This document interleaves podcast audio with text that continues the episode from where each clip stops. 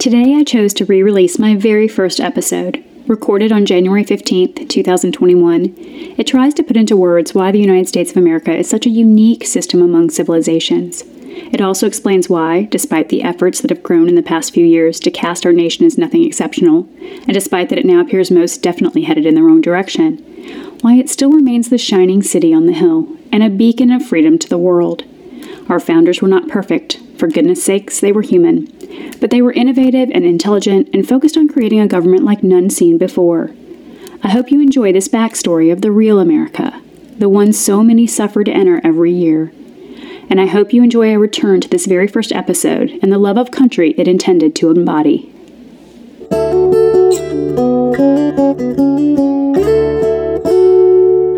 Solus Veritas, and this is the Defending American Exceptionalism podcast. It appears many Americans have forgotten what makes America exceptional. This podcast is here to remind them. The greatest country on earth has been so successful that it may now be suffering from that very success.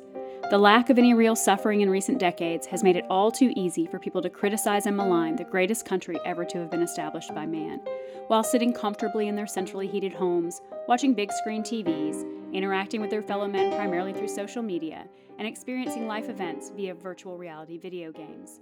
This podcast is meant to serve as a reminder and tutorial on the unique and special form of government our founders created, and to explain the real history, purpose, and structure of America.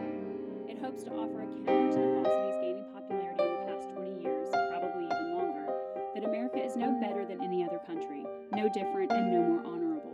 Indeed, the very qualities of our country and her people that make it great are under attack in a way that threatens the very foundation on which it balances. Keyboard warriors, echo chambers, and virtue signaling with no substance are all the means by which individuals hide from any thoughtful discourse with their neighbors and make nearly impossible any honest intellectual discussion of the issues of the day. If you'd like to engage in those types of discussions, stay tuned.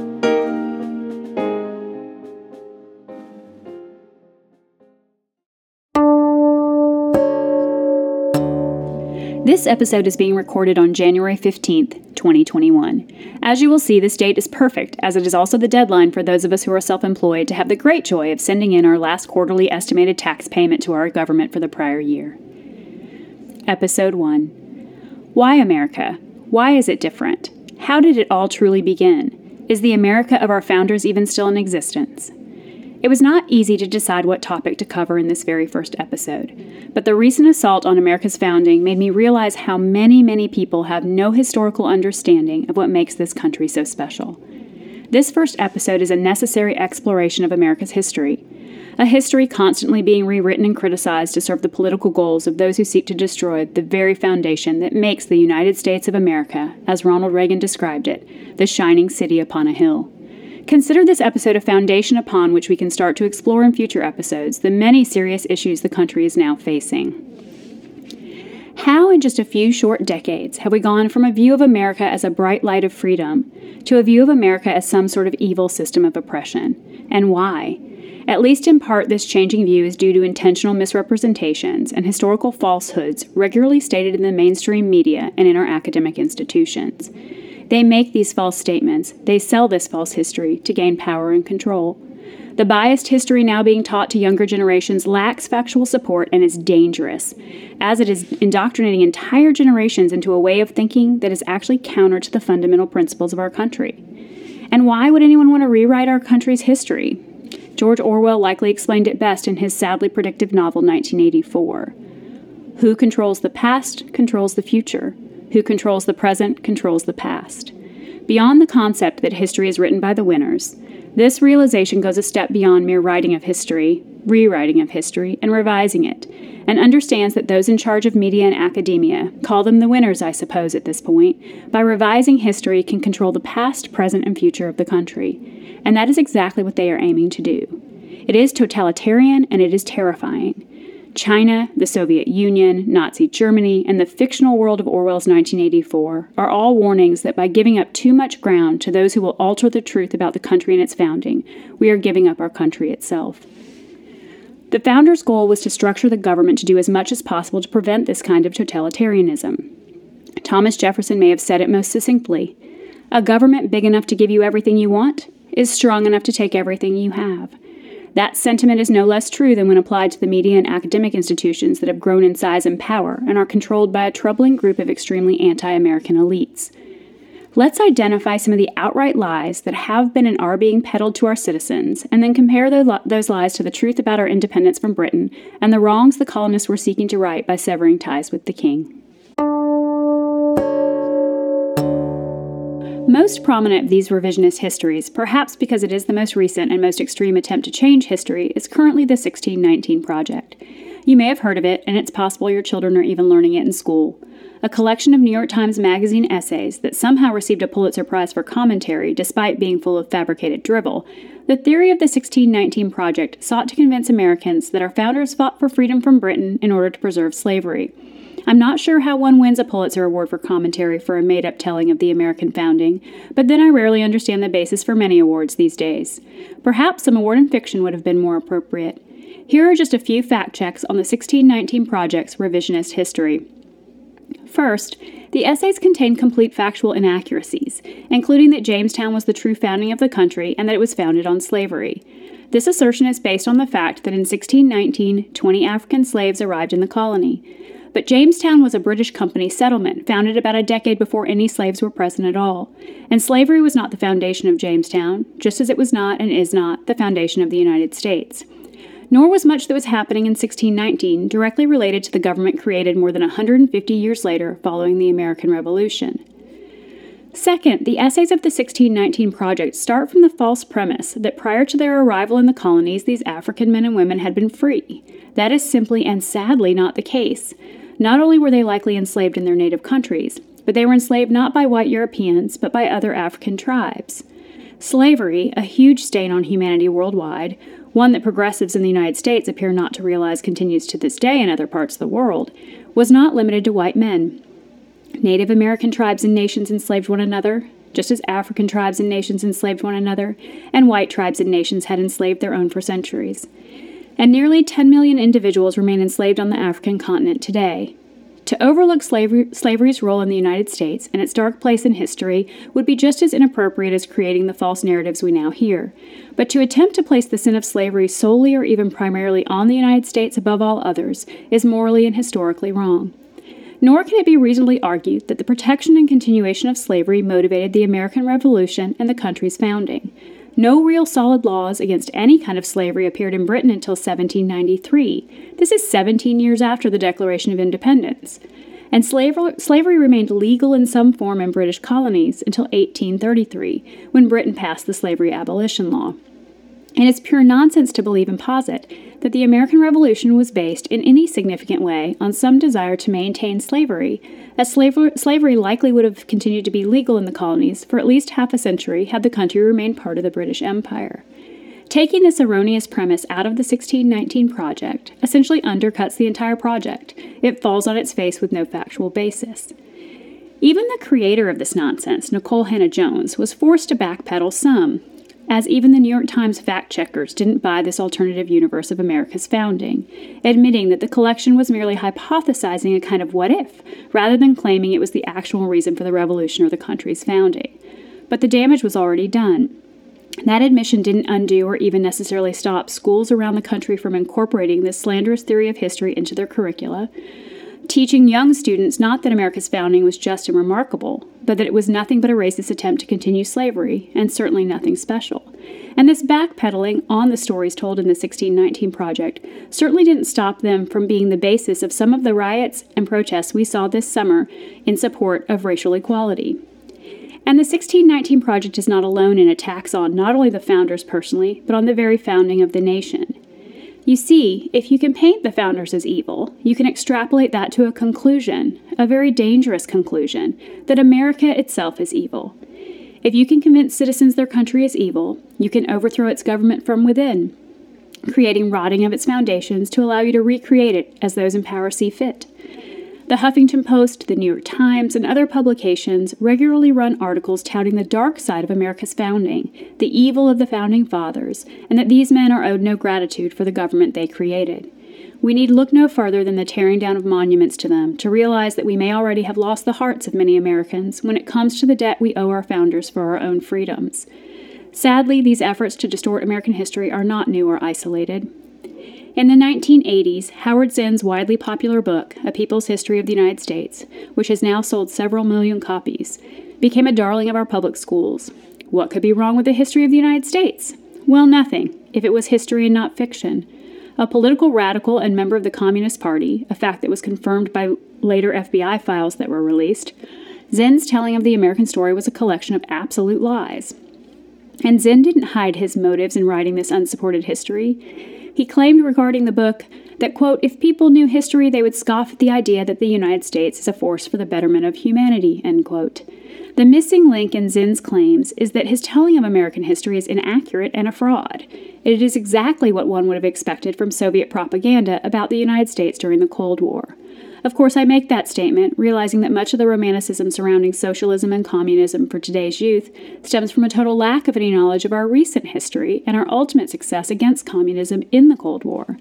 I doubt the East Germans would support a return to their communist control prior to the fall of the Berlin Wall, but most students don't know those stories, and they may never. The praise for socialist and communist leaders is baffling. Positive press about the likes of Venezuela's socialist presidents Hugo Chavez and Nicolas Maduro, popular t shirts giving superhero status to Marxist Che Guevara, positive descriptions in academic texts for Mao Zedong, China's brutal socialist leader, and the heaps of praise bestowed by many on the left in this country on Fidel Castro continue to be shocking and dishonest. Portraying these leaders in a positive light is nothing more than an attempt to paint the founders, democracy and free markets, on the side of evil, and to treat these incredibly cruel and unsuccessful socialists as on the side of good. Nothing could be less American than the tactics and policies of these world figures, and the horrors suffered by their people should be sufficient to make clear that America is on the side of good. None of this is to say the founders were unflawed. All history is simplified to some degree to leave out some dirty details, and great men often do horrible things. But the greatness of what was created by these men cannot be overstated or overlooked. The founders themselves acknowledged the conflict between slavery and the free and just society they sought to establish, but they were also realists, stuck in the reality of their time. They had to start somewhere in hopes the country's future could be pointed in the direction of further advancing the ideals of an equal and free country, unencumbered by its government.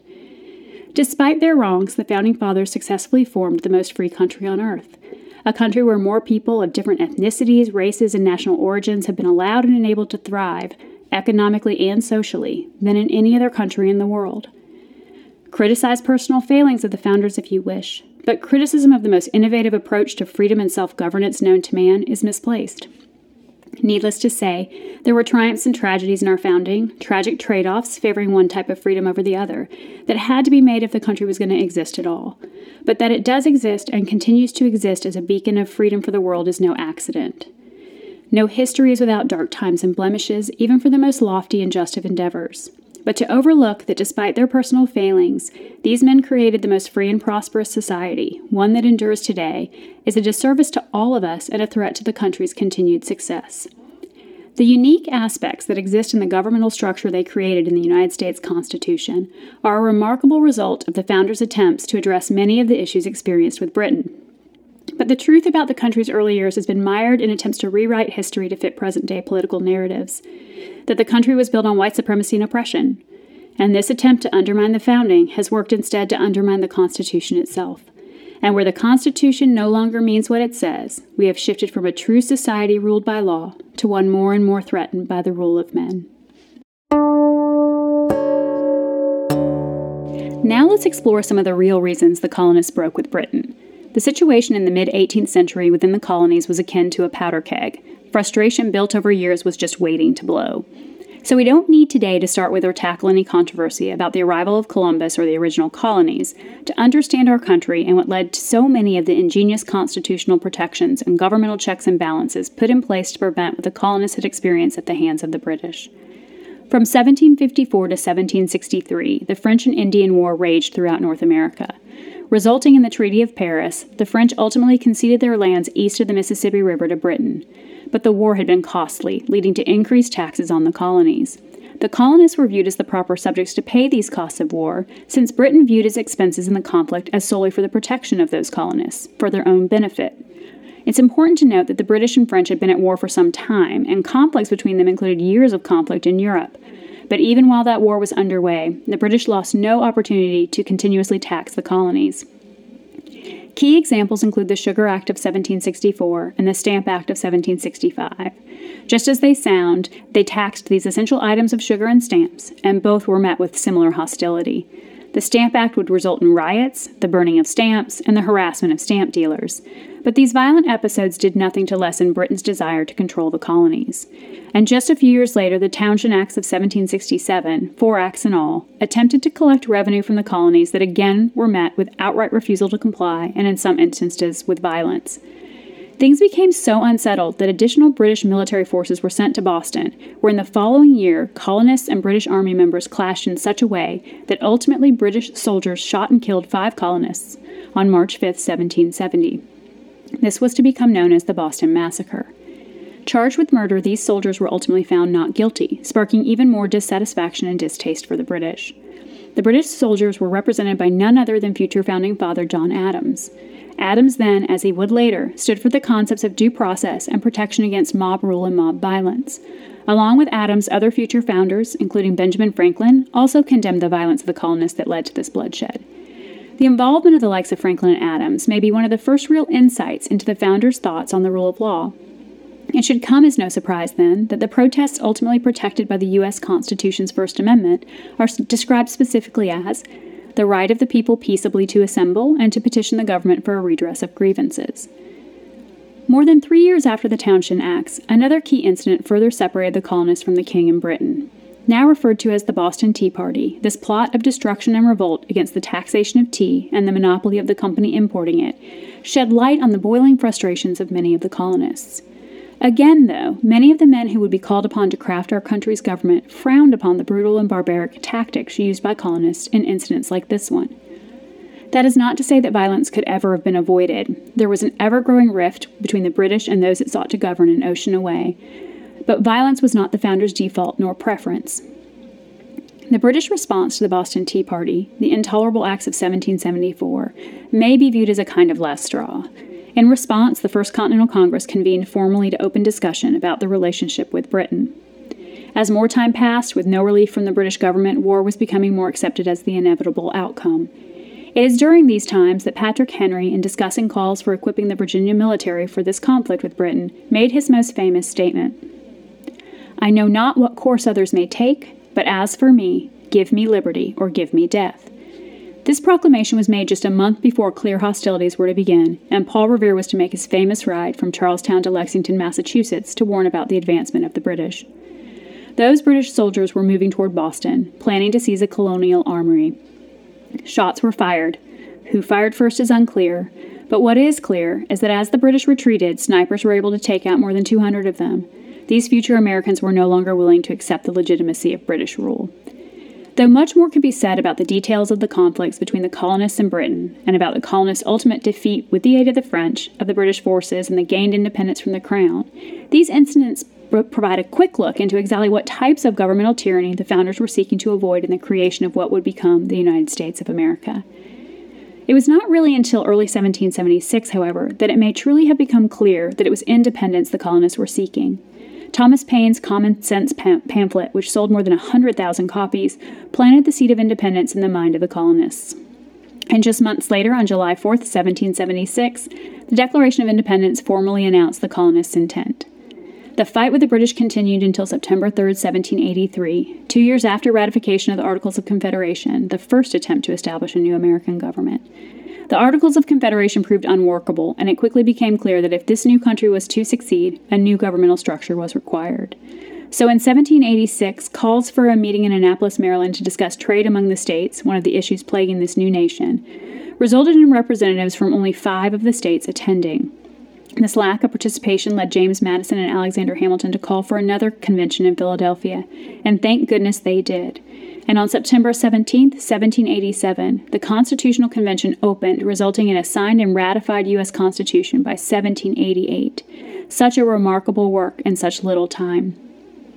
Some of the key aspects of this newly formed government were the concepts of co equal branches with a separation of powers to avoid concentration in any one branch, expressly listed and limited government granted power, and a reservation of any of the authority not granted to this new federal government to remain with the states or the people. This created a clear system of federalism that sought to keep most government policymaking in control at the state and local level, where government would be more responsive to the people, closer to them. Few, if any, of these important concepts remain fully intact today, as courts routinely read things in and out of the Constitution without any basis in text. And our legislature plays a little bit loose with the authorities they were actually granted. Rather than make alterations to the Constitution through the proper amendment process, the government has power grabbed from the people any real control over the limits of government by allowing the Constitution's slow destruction and revision. As we move more away from the original, original principles and text of our laws, at what point are those laws illegitimate, and at what point does the government usurp so much control from the people that revolution or insurrection results, just as it did for the colonists?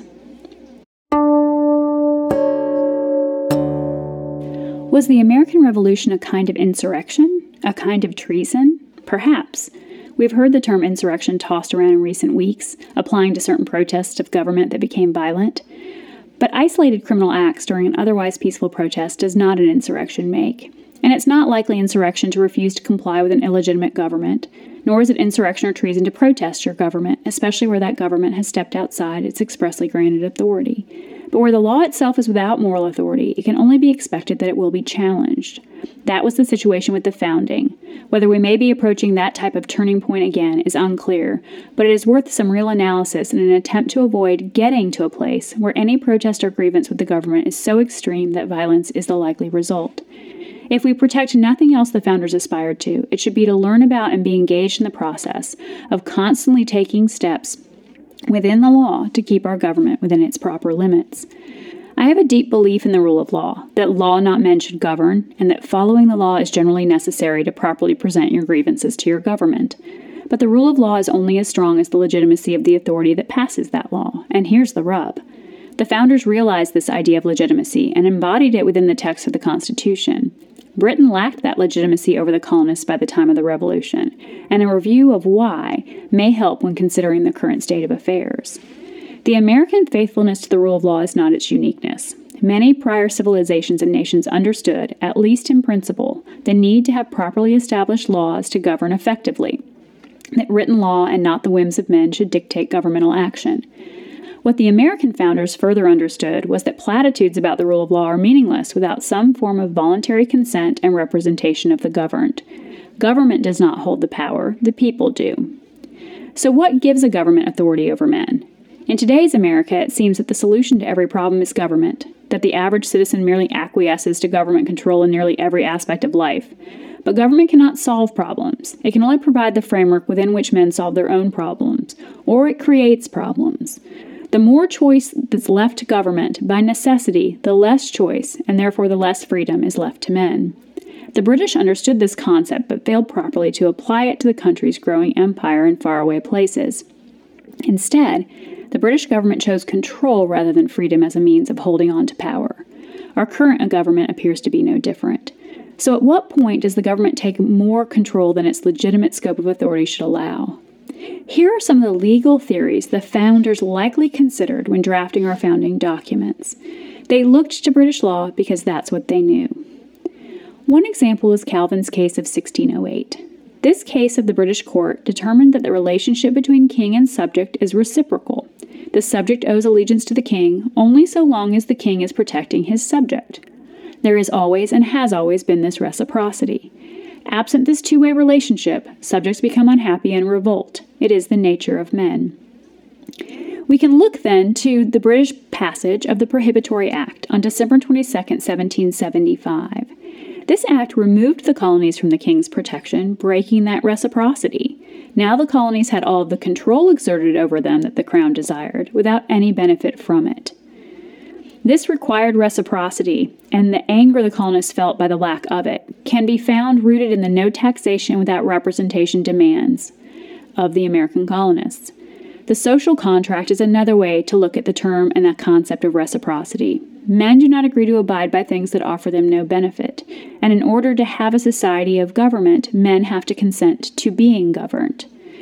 They have to do that, but they only do that when they're getting some benefit, when there is reciprocity. When does a government lose its legitimacy? When a government is no longer providing protection for its citizens and their freedoms, it is no longer owed the allegiance of those citizens. When a government goes beyond the authority granted to it by those it governs, it's no longer owed the allegiance of those it governs. This is consistent with a British court decision dating all the way back to 1485. That decision concluded that the British Parliament had no authority over Ireland because Ireland did not send knights to Parliament. Applying this decision to the colonies made it clear that without representation in Parliament, the colonies should not be subject to control by that body. The Parliament had gone beyond its authority because it had attempted to, ha- to take control over colonists who had no representation in it. Corruption will also undermine the legitimacy of government. And widespread corruption existed among the British who were present in the colonies. Bribery and illegal oppression were commonplace, and there were often violent instant, instant, excuse me, incidences between British soldiers and the colonists. That corruption calls into question the legitimacy of government and the fair application of laws as well. So, where does the authority of government end? In the United States, that authority ends when the government goes beyond the limited powers granted to it in the Constitution, the U.S. Constitution for our federal government, and the individual state constitutions for state governments. The government is also subject to its own laws, and its violation of them violates the ultimate underpinning of any government legitimacy. And it is this legitimacy of government that was lacking with the British, and which the founders sought to avoid by creating United States of America. What were the founders' primary concerns and how were they addressed in forming this new nation? No single incident led to American independence, just as no single incident has led to the current malaise or unease much of America's people have toward our government today. But reviewing what the founders were seeking to accomplish and what they did accomplish leads only to one conclusion. We must save the country they founded and the principles upon which it's based. Freedom lies at its base, not freedom to do whatever you wish, but freedom to insist that your laws be justly passed and within the scope of government authority granted by the citizens to it, and freedom from interference with your own rights through that reciprocal protection of your government. Not only protection from outside forces, but from fellow citizens' illegal conduct as well. These freedoms are protected by the very structure of government checks and balances that create a separation of powers among the three branches, and a limited government of expressly granted authority. These freedoms are also protected by the federalism created by the United States Constitution which attempted to, although maybe has not been able to maintain, a decentralized government, such that the governments closest to the citizens, state and local governments, have the greatest authority. Though every problem now seemingly causes individuals to look to the government, and all too often to the federal government, the goal of our founders was just the opposite. Government was not a problem solver, but a potential problem creator, such that it must be limited and controlled. And the founders' understanding about what government's role should be was informed in large part by commonly read philosophers. Philosophers Thomas Hobbes, John Locke, and Jean Jacques Rousseau, all known to our founders, influenced them in different ways. Though Thomas Hobbes was no supporter of democracy, he believed in government's need for absolute power over its people. His ideas of individualism, equality, and natural rights no doubt influenced the founders. And John Locke, frequently referred to as the founder or father of democracy, focused his philosophy on the equality of men, the right to rebellion, the need for a government to govern by consent of its subjects, and the need for consent of the majority for government action. Rousseau described the same kind of beliefs as a social contract, a contract between the governed and the government as a way to secure men's rights. Each man agrees to the same contract, and the majority serves to ensure all men follow and live up to that agreement. This philosophy embodies the later British concepts of reciprocity and representation the founders took from their past and perfected for our future. And maybe saying that they take into account later British concepts is incorrect, as the British had been embodying or at least stating concepts of reciprocity and representation for centuries. They just hadn't lived up to those promises. What the founders attempted to do for us was to live up to them. So, what does any of this mean and why does it matter today? Knowledge of the reasons the founders had enough with Britain's control, and understanding the very carefully crafted government they put in place and all of the restrictions on it, is imperative to understanding that the way America now truly may be losing its direction, at least in terms of governance and culture, is in its overwhelming and near total reliance on government as the answer. Our Constitution, as summarized earlier, includes key concepts of separation of powers, limited express powers, and federalism. All of this works together to ensure, or at least attempt to ensure, that any authority not granted the government is to be left to the people and the states. The Constitution did not and was never intended to make the federal government the final arbiter of all policy decisions, or the proper governmental body to address all societal concerns. I challenge anyone listening to find the following words in the United States Constitution health care, abortion, housing, education, environment, and I could go on. Hell, until a minute in the 20th century, there was no federal income tax included in the Constitution, as the founders expected and intended there would be no need, as they had created only a limited federal government. Over the years, we have lost an understanding of the foundation of our government and what government's proper role is. It should come as no shock. Our education system is failing in teaching us these principles. Students rarely pass sufficiency exams in basic civics. Instead, they can tell you all about the theories of the evils of America and its European founders, but ask these students questions about basic governmental structure and watch them flounder.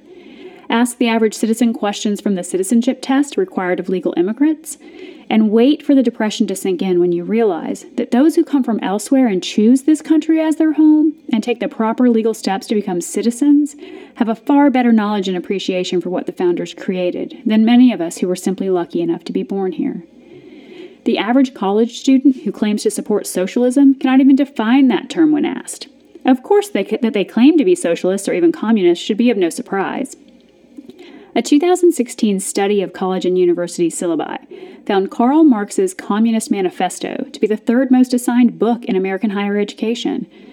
Books by those who influenced our founders or our founders themselves rank much, much lower, if they rank at all, in the assigned reading for school courses.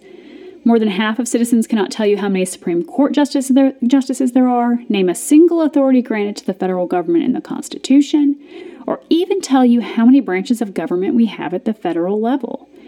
I guess that is not surprising, since less than a decade ago, a California college student was stopped from handing out copies of the Constitution, on Constitution Day no less, because he hadn't first gotten permission from the school. When colleges and universities no longer view the U.S. Constitution as required and necessary reading, and even take steps to stop distribution of it while mandating students read Marx, is it any wonder we have strayed so far from the founding principles? I guess thank goodness government took over education, huh? Well, we've allowed our governments at every level and in every branch to stray from the text of the Constitution and to go beyond their authority, threatening any semblance of the rule of law. For if you can alter the words and meaning of the constitutional text at whim, without proper process of amendment, is there really any need for it? As society appears to accept looser interpretations of the Constitution and greater government power grabs, it is imperative we push back if we hope ever to maintain any control and limits on our government. And if we hope for the Constitution and the freest country it created to endure, we must push back. Unfortunately, Rather than a push to rein in government overreach, more and more the solution to every problem appears to be to look to more government, and frighteningly more and more to look for more federal government, that which is furthest removed from the people. And recent election results have turned over both political branches of our federal government to a party that no longer hides its desire to be involved in and to control every aspect of life in America. So, to bring our discussion full circle, let's reflect on what we can learn from the breakaway of the colonies from the British government, and what of these lessons we can apply to the current state of affairs. Is our government moving more towards illegitimacy? When news stories, individuals, and organizations discussed the novel coronavirus, discussions of state action or inaction served only as a battle cry for more and more involvement from the federal government. The question was always what more should the federal government be doing?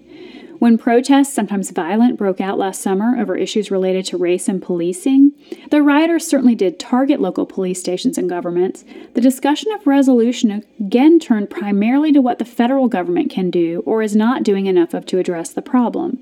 Admittedly, there were cries at a local level and some attempts to defund the police, but in terms of actually fixing any policing problems, it was a look to the federal government no discussion actually occurred about whether the federal government has or should have any role at all in local policing in the first place. When issues of health care arise, few, if any, discussions are had about under what authority the federal government could act, or whether states are the more appropriate place to identify proper health care policies given different concerns in different communities. Instead, it is yet another cry for federal government help. When social issues related to everything from abortion to gender identity to religion arise, it is the federal government or federal courts citizens seem to turn to more than ever, rather than their local officials. Here it's important to note that only religion of those I just listed is an actual subject addressed by the United States Constitution. And when schools are failing, the solution appears almost always to be to look to the federal government for more money, for more standards, for more action, not to local school boards and state educational policies.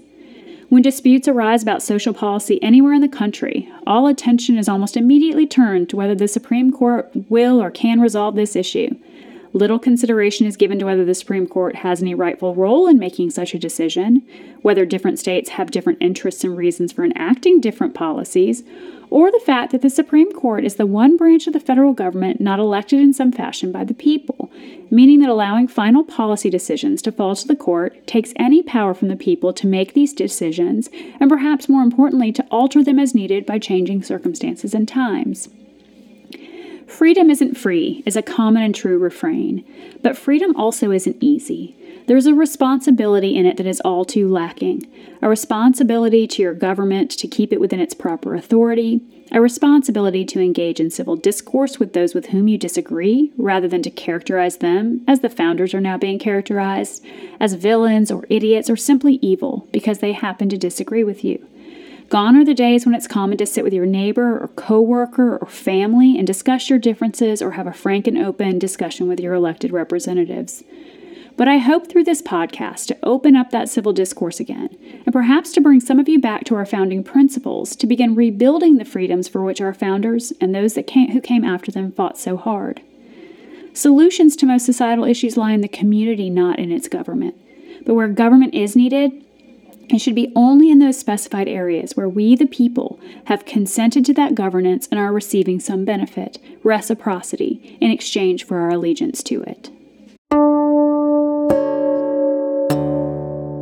Thank you for bearing with me in this first episode. It is important to have at least a basic understanding of the history that led to our founding if we are to put current events in perspective and to stay faithful to the country's founding principles. This first episode was also needed to point out the various assaults, or at least some small samples of them, on this history so that we can avoid falling for so many of the now negative views of America. This history was in no way comprehensive, but chose instead to highlight enough of the background that motivated our founders to allow a starting point for further discussions. And I know this history lesson isn't sexy, but it is necessary, and it will provide the foundation upon which we can now explore the key issues facing the country today. Next week, we'll explore the free speech protections of the First Amendment to the Constitution, the rationale behind its enactment, its actual text, the importance of the encouragement of free speech beyond merely protecting it against government interference, and the dangerous actions being taken now to censor those who wish to speak, both by our government and private actors. For if we all cannot and do not feel safe to speak freely, the nation is surely in peril. And without educating our community on the need for more, not less speech, Podcasts like this one and many others, and any hope we have of re engaging our society in real policy discussions, may be a thing of the past. As I will end each episode, I want to consider some thoughts of the most astute observer of the new American nation at the time, Alexis de Tocqueville. De Tocqueville was a curious observer of the new American system, and his thoughts on it are prolific. As he explained, Nothing is more wonderful than the art of being free, but nothing is harder to learn how to use than freedom. It appears Americans may be losing their ability to use their freedom, and learning how to use it again is important. It's time to take the actions necessary to protect the freedoms guaranteed to us by our founders and to use them properly. Until next time, stay free, stay safe, search for truth, and God bless America. The Defending Exceptionalism podcast is written and produced by Solus Veritas. Original music by Canticum Actor. Copyright 2021.